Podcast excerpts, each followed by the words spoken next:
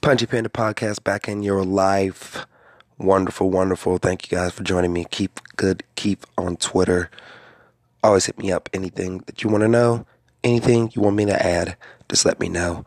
Gonna be breaking down the Bellator Grand Prix finals, as well as all the action on 214 card. Wow, it was a great event. It was a bit slow at times, but Scott Coker is an amazing guy. He allowed me to believe that Fedor Emelianenko, 42 years old, could face a top five opponent and do well. Of course, that was not what happened. Ryan Bader becomes the first ever simultaneous champion in Bellator history, capturing the heavyweight championship in just 32 seconds, stopping Fedor Emelianenko, seemingly with just one punch. I mean, to be honest, we've all known that Fedor's chin has been a bit suspectable. He was knocked out by Dan Henderson. Fabio Maldonado tuned him up. But the knockout power that Bader has at heavyweight is just amazing. The power is really translating up there, stopping King Mo and now Fedor. And it begs the question, you know, where does Ryan Bader really rank? In the light heavyweight and heavyweight rankings. I just mentioned earlier that he's undoubtedly top five at light heavyweight. You know, I put him right behind, you know, Gustafsson. But at heavyweight, you know, we got Stipe up there, Derrick Lewis, Volkov. I don't know how he would do against those type of challenges. But he only has one fight left over in Bellator, so maybe we can get those fights all the people on Twitter and online have uh, re. I don't want to say uh, revamped the rivalry between him and Daniel Cormier, but that scene at UFC 187 post fight press conference with them having their little kerfuffle has been doing the rounds on Twitter. I don't know if the seed that was planted that night can turn into a big UFC main event on a pay per view you know, Ryan Bader has never been, you know, that big of a draw. His style is not that dynamic, except for as of recently. So I just don't really know where they go from here. I just, he said himself at the post fight press conference that he's not looking to face, you know, the number one contender in light heavyweight in Bellator. And in the heavyweight division, we have Cheick Kongo out there, you know, I think he's on like a you know five or six fight win streak or something like that. Both of those fights, you know, they sound good. They're not really interesting to me, but personally, I want to see him go back to the UFC and see what he does against that competition. He was always that guy who just fell short, the number one contender. You know, lost to Jon Jones, lost to Glover Teixeira, lost the Rumble. But I want to see if he's actually turned that corner. I always thought he would do great in Bellator, but for him to turn the corner in the UFC and get those big statement wins, I think would solidify his place in MMA history. You know, he is the winner of the Ultimate Fighter, which is very prestigious. He's been a perennial contender his entire career in the UFC, and now he has two belts that he's gonna he can bring into any promotion. So I really I'm looking to see what Bellator can do with him. And most importantly, I'm looking to see if he stays. What can we say about the rest of the career of Fedor Emelianenko from here, though? You know, he gets stopped by Matt Mitrione, who, you know, he's going to be fighting soon. He's back into the rotation. So that's not good. I'm not saying it's bad for his career, but, you know, now that he's back in the rotation, it's going to be a harder fight back to the title. But does he go back to the title? You know, he's 42 years old. He's a legend, one of the greatest heavyweights ever. Bellator obviously can do things with him before he retires. But he's had an illustrious career. I don't know if there's more for him to do to improve that career, especially at 42 years of age. I would like for him to get, you know, maybe uh, two more wins under his belt. You know, maybe a a fight where he could win based on, you know, I don't even know who's in the Bellator heavyweight division, to be honest. But he can get a you know quick win and then maybe do a, reti- a big retirement fight. You know, Fedor is a main eventer, hundred percent. So I would love to see him get at least two more fights in Bellator. I don't want to see him go out like he did. It was very, very sad. But, you know, that's what happens when you're a warrior. When you are a warrior, then you go out in wars and you fight for 10 years, you know, eventually you gotta figure out a time to hang it up. I don't know if now is it. Like I said, he was just he was fighting the top five guy in the world. Don't think that's something where you could say, okay, he's done. But maybe he fights a Cheick Kongo and we see where he goes from here. I don't know if it's even possible, but him and Bader weighed in around the same amount. Maybe he can even drop down to light heavyweight for his, you know, for his last fight. That would be amazing. But that's a little wishful thinking. Me thinking that his career is going to prolong a little bit longer than it is. There was so many muslins about him retiring after this fight, and I just hope that's not true. In the co-main event, we have Aaron Pico taking on Henry Corrales. And I just want to make one point off the bat very clear. This was an overmatch opponent, and Henry Corrales is well proven inside the Bellator cage. 100%. He's not a, a Zach Freeman who's coming into the circuit. He's someone who's been proven, tried, tested, fought for the number one contenders fight, fought former Bellator champions. I knew this was going to be a very, very difficult fight, and I knew that it it ended in first in the first round that Corrales was going to come out on top. But that first time he went down was very scary. Aaron Pico lands hard right hand, drops Corrales, but being the veteran he is, you know, being in almost 20 fights compared to Aaron Pico's five, you have to say the experience showed him through. He kept his composure, kept his hands tight, and he delivered the knockout sequence that allowed him to win in the first round. A lot of people were hyping this up, trying to get Pico a title shot, things like that, but he's just not there yet. It just seems that, just like in the first fight that he had with Zach Freeman, is just an experience it's not like he doesn't have the power. It's not like he doesn't have control. It's not like he's not trained by the best guys. He just needs to learn how to explode when needed and to back the reins. I would love to see Aaron Pico goes to a decision, and I felt like he would win a decision against Henry Corrales. When he got him hurt, got to go to his wrestling. I feel like he's abandoning his wrestling and only using it as a defensive mechanism. But he needs to pull that more into his offense. I know you got heavy hands and I know you love hitting the body, but you got to go back to your bread and butter. You got to go back to what people were looking for you to that wrestling. I know you got the golden gloves, but that wrestling is going to be the, difference maker in all his fights going forward. And I hope that his camp and everyone around him is telling him, you're getting gun shy. I'm not, I'm sorry, that's the wrong analogy. You're getting trigger happy. And you just need to pull him back. You get knockout happy after you get a bunch of them in a row. And that, that's obviously what happened. Something that can be fixed, tuned, well oiled, and we can have a better product going out. I'd prefer him take the Darrion Caldwell route or the AJ McKee route and just fight the noobs that Bellator has coming up. You don't have to fight number one contender after number one contender. You don't have to jump the gun so soon. He's young and hungry, and everybody loves that. But at the end of the day, it's about getting the victory. Your name is not going to carry you forever, especially if you rack up a bunch of losses. So just think about that, Pico. But taking nothing away from Henry Corrales, what an amazing performance. I would love to see him go further in his career. He has a great record. He's going to be getting more top contenders after this, and I, am very interested to see what Bellator does with him. I think, he, like I said, he's a great veteran, and he knows that he has that one punch knockout power too, and he can come back in a fight. So these things are very important, and I would love to see where they match them up.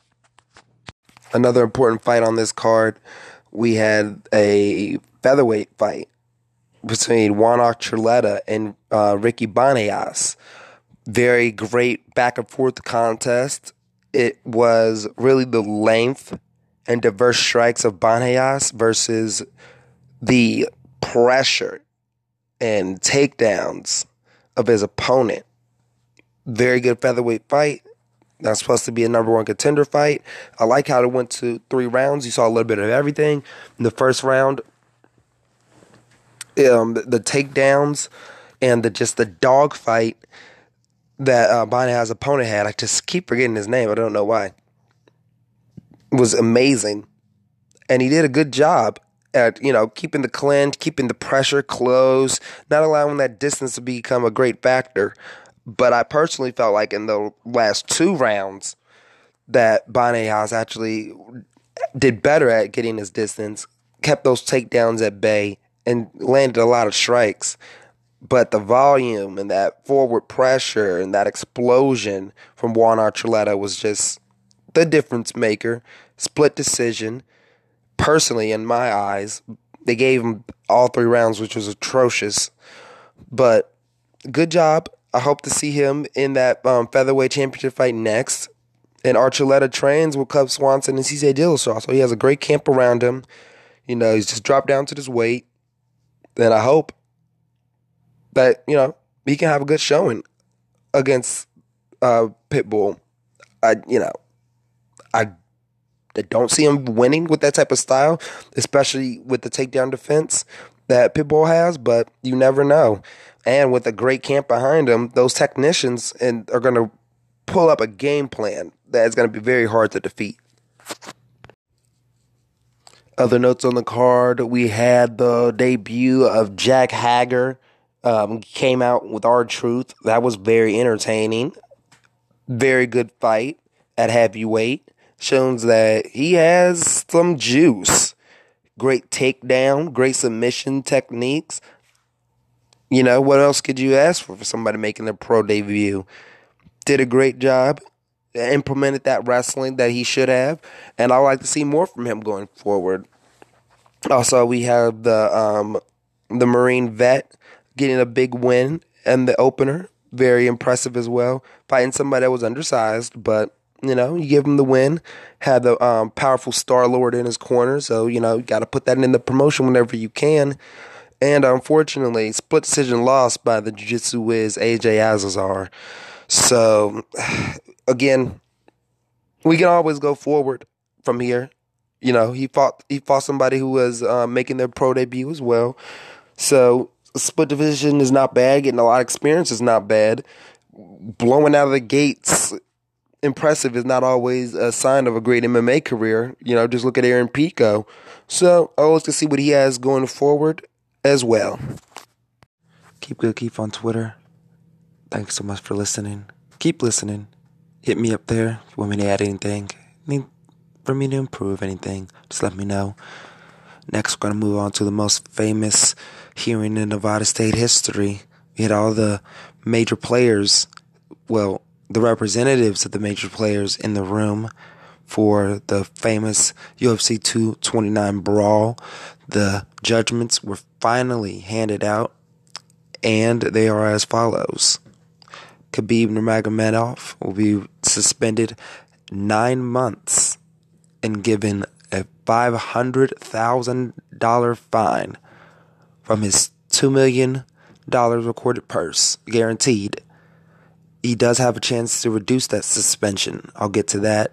But Conor McGregor will be suspended for six months and will be required to pay a $50,000 fine for his uh, role in incident that happened that night. Now, Khabib can record an anti bullying PSA for the Nevada State Athletic Commission and receive a reduction of three months, so he'll have a total of six months suspension. But that is something that is on the table. As far as the suspension, there's been a lot of hoopla online about the amount. I'll just come out and say that five hundred thousand dollars or twenty percent of somebody's wages for a contest where they defended their championship is unreal. Absolutely a money grab, absolutely egregious, something that should never happen. And I know what he did was horrible, 100%. But I don't think those ends justify those means. We've seen people hop out of the cage. We've seen people, you know, swing on referees. Now, I just feel like that was a lot of money for someone who you're also are going to ask to come back to your state. So, Khabib has already mentioned online that he's done with Nevada and he's looking to fight in November in New York. So, at least we have a small timeline to look at for him. Uh, Conor McGregor only put out a uh, a meaningless tweet poking fun at the people who came in to attack him, saying that he got the last uh, shot off in the end. That's funny. Um, like I said, very meaningless, but at least he's in good spirits about his um, judgment that was handed down. Like I said, Khabib and Conor both weren't there in Nevada. They had the representatives. They were already struck in a deal in accordance to the thing that happened at 229. So, luckily, they're not going to be out for more than a year, but some of the representatives from Khabib camp are going to continue to fall out. Um, Zubaira and Khabib's brother both suspended for a year, twenty-five um, thousand dollar fines, I believe. Uh, and Artem Lobov has been released from the UFC, something that was completely separate, but I'll put them together because that was obviously the next fight people are really looking forward to see Khabib versus Conor mini form. So it looks like that's not going to happen even in the foreseeable year. So, uh, again, you can't jump in the cage and attack people. I feel like that's a lot more egregious than jumping out of the cage and attacking someone who's taunting you. Conor McGregor was just standing there recuperating and he was attacked. And they got a less less of a fine. I just don't understand that. I feel a little convoluted about it, but at the end of the day, you know, you got to pay the toll. And Nevada's gonna, you know, they're swinging the hammer pretty hard. They also mentioned that they're gonna try to come after, you know, verbal um, arguments, verbal agitations to stop things like this from happening in the future, which doesn't really make much sense to me. It's like, how can you be the, you know, the, I know you are the police in terms of giving people licenses and things like that, but I don't know if you can try to change the verbiage that's been ingrained in this sport, you know, since even before its conception since combat has been done in general. So I'm not 100% sure what they mean. They're saying they're looking into taking actions against this, these sort of things, against, you know, take attacking family and religion and things like that, which of course, you know, it's going to make the sport a lot more palpable, palatable, make the sport taste better. But at the end of the day, that's something that's going to water down the sport. It's going to turn fans away. It's going to turn fans away from Nevada. And, um, you know, we know they're all divas over there. We know that they like to be in the spotlight. So this could be another one of their ploys to, you know, get more attention on the Nevada State Athletic Commission. Maybe that's why they had all three players together at the same time after this lengthy, lengthy, lengthy process of trying to get the deal done with Khabib and Conor. But uh, it's not unknown but we do know this both Conor and Khabib will be eligible to fight this year, and that at least is something to look forward to. Completing the trifecta at the Nevada State Athletic Commission hearing was Jon Jones. Yes, Jon Jones, who famously had the UFC event moved in order to accommodate a failed a metabolite I will change my rhetoric. A metabolite that was determined to be in his system by USADA. The Nevada State Athletic Commission voted to hold a meeting at the committee to determine if he was eligible for a license before he was eligible to compete that night. So the entire event was moved to California. Yes, very recent in everyone's mind. Very recent was the VADA test in everyone's mind that revealed the same metabolites in his system, those long term metabolites. So, a lot of nervous energy going into this event, for me at least. Ha, event. Like it's a, a battle or something. But again, Jon Jones is exonerated, so to speak. He's given a one fight license to compete at UFC 235. In addition to that, he is required to go on a year long testing, and all that data will be given to the Nevada State Athletic Convention going forward. So uh, I'm not 100% sure, but it looks like the combination of long term metabolites and the USADA passport, which is something that the Nevada State Athletic Commission definitely pointed out as being important, was the smoking gun to exonerate Jon Jones. Because he's shown a clean passport and showing that he's done all the right things, never failing a test, even showing a positive test coming after the event directly I'm sorry, a negative test coming after the event. He did have a positive test after, but his post fight drug test came back clean.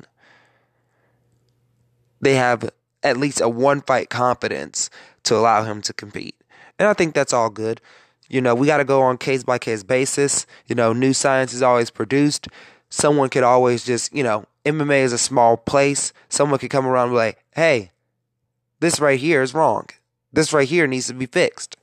And here's the science to prove it. And once that happens, we can't just allow somebody to have keep having license, or we keep going through these same situations where somebody is automatically booked somewhere. You know, I think it's great to give Las Vegas Jon Jones back. They were guaranteed him, they were promised him, so I appreciate that happening. But we're gonna just play this by ear so far until more evidence is given to the contrary or more science is produced, we just have to assume that Jon Jones might have a pulsing effect and that unfortunately these drug tests may continue to come up Eh, he may still be allowed to fight. We're to switch gears here to talk about the Promised Neverland episode 3. What a wonderful episode. The most important thing going on in this episode is the introduction of Sister Krone. Got a lot of background information here, a lot of little nooks and crannies that'll be important for the future. The episode starts out as Sister Krone gets her room as the three known kids are looking upon her. They do a nice little cut take where they're looking intensely. Krone looks down the steps. Oh, we're smiling kids. We love you. How are you doing? That was very nice. As well as there's also another cut scene where a kid gets kicked by a ball in the face, which is absolutely hilarious. And I love those little things that happen. As well as the camera angles are very dynamic when Isabella and Krone talk. And especially when Krone goes back to her room with that creepy doll and unveils her plan. Isabella first tells Krone, We know who's basically trying to escape. Your job is just to make sure they don't escape so we can produce the quality goods that I'm known for. And Krone even agrees. Isabella's famous. This farm is very famous for the goods that it produces. So Isabella wants to keep that intact. Krone doesn't care one bit. Krone wants to have everything for herself. She wants to take over the farm and have all the kids for her and become a mama with her own field house. Very ambitious. So she's using the escapees as sort of a as sort of a ploy and bargaining chip to go to the higher ups with. So hopefully, if they, I give you these, tell you her failures, you'll reward me. So it's a solid plan, but first she has to get the identities, which is something that Isabella conveniently left out. How are you going to guard somebody if you don't know who you're actually guarding? Hilarious. So, Krone using her deductive abilities, starts to hunt down the children as they develop a game of tag. used to increase all the kids' abilities so they can be faster, track better, hide their movements, hide their breath. Which was a good technique used by Emma and the kids because unfortunately, Krone did let Emma know that she's in on the loop and that she suspects her. Luckily, all this negative information w- would be parlayed with a lot of good information. Like I said, the training method that has come out, developed by Emma, Ray, and Norman, will be used to increase the kids' strength that allow them to escape easier. In addition, they found the location of the transmitters. That's right. They used the new induction to the Grace Field House, the tiny baby, to f- develop the location. And that was just genius. It's located behind the ear. It's very, very tiny, but Ray says he's got it. So we gotta let Ray be Ray. Unfortunately, due to the fact that all this information has gotten out and all this information was basically handed to them, they could have, you know, sealed off Connie, made it so nobody could look at her, you know, bring her in a, uh, at, at a time where they couldn't find the ears or anything like that. But they decided not to. So, knowing that, there must be someone feeding them information. There must be someone that is moving through the house as a child, giving information up to the adults. And Norman has discovered that. But now, it's only a matter of who. I could tell you my ideas, but you can hit me up on Keep with Keith on Twitter, the Proxy Pharaoh, and I'll let you in on that. Thank you so much for listening to the podcast. Look out for more heat coming for me later in the week. Gonna be discussing UFC Fight Night Fortaleza, the English press conference for UFC London, and of course, UFC 235 press conference. It's gonna be a big show. Look out for that. Look out for more anime news. Thank you so much. And always, punch up.